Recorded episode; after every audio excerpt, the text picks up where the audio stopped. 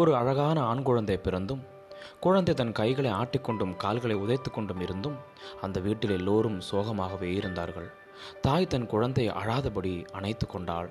மகிழ்ச்சியாய் இருக்க வேண்டிய தாய் கவலையோடும் பயத்தோடும் இருந்தார்கள். ஏன் தெரியுமா?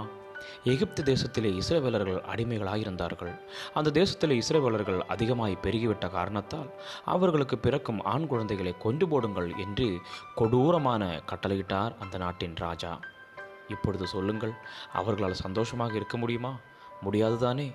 அந்த குழந்தைக்கு ஆரோன் என்ற அண்ணனும் மிரியாம் என்ற அக்காவும் இருந்தார்கள். தம்பி பிறந்த விஷயத்தை யாரிடமும் சொல்லாமல் ரகசியமாய் வைத்து கொண்டார்கள். குழந்தை வளர வளர அதிகம் சத்தம் போட்டது. அண்ணனையும் அக்காவையும் பார்த்து சிரிக்கவும் ஆரம்பித்தது.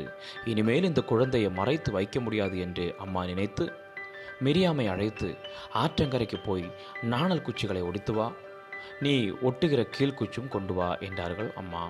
இதையெல்லாம் வைத்து அம்மா என்ன செய்ய போகிறார்கள் என்று யோசித்து கொண்டே இருவரும் அம்மா சொன்ன வேலையை செய்து முடித்தார்கள். அம்மா நாணல் குச்சிகளால் விரைவாக ஒரு கூடை செய்தார்கள். அதற்குள் தண்ணீர் உப்புகாமல் இருக்க கீழ் பூசினார்கள். குழந்தையை கூடைக்குள் வைத்தார்கள். மிரியாமுக்கும் ஆரோனுக்கும் அழுகையாய் வந்தது. வேறு வழி இல்லை. நைல் நதிக்கு கொண்டு போய் கூடையை மிதக்க விட்டார்கள். மிரியாம் நதிக்கரையில் நின்று தம்பிக்கு என்னாகுமோ என்று பார்த்து கொண்டே இருந்தான்.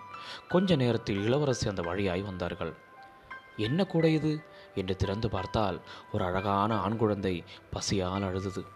தூரத்தில் நின்ற மிரியாம் ஓடி வந்து, நான் போய் உதவிக்கு யாரையாவது கூட்டிக் கொண்டு வரட்டுமா இளவரசி என்று ஞானமாய் பேசினாள்.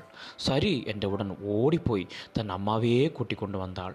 இந்த குழந்தை பெரியவனாகிற வரை இவனை வளர்த்து என்னிடம் தர வேண்டும் என்று அந்த இளவரசி உத்தரவிட்டாள். தன் குழந்தையை காப்பாற்றி தந்த தேவனுக்கு நன்றி என்று சொல்லி மிரியாமும் அம்மாவும் வீட்டை நோக்கி நடந்தார்கள். பிரியமானவர்களே, மிரியாம் தன் தம்பியை காப்பாற்றுவதில் எவ்வளவு ஞானமாய் செயல்பட்டால் பாருங்கள்.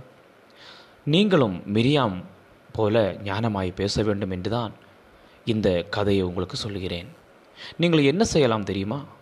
உங்கள் லீவுக்கு உங்கள் வீட்டிற்கு வந்திருக்கும் உங்களுடைய சொந்த பந்தங்கள், உங்களுடைய சகோதர சகோதரிகள் எல்லோருக்கும் ஞானமாய் பேசி நம்முடைய ஊர்களில் நடக்கும் சபை ஆராதனைகள், விசேஷமான VBS மற்றும் சில்ட்ரன்ஸ் ப்ரோக்ராம், இவை எல்லாவற்றுக்கும் உங்களுடைய குடும்பத்தாரையும் நண்பர்களையும் அழைத்து சென்று தேவனுடைய சத்தியத்தை அவர்களுக்கு அறிவிக்க கொடுத்து பரலோகத்துக்கு அந்த பிள்ளைகளை ஆயத்தப்படுத்துவோமா? அதற்கு தேவன் தாமே கிருபை செய்வாராக. ஆமேன். God bless you all.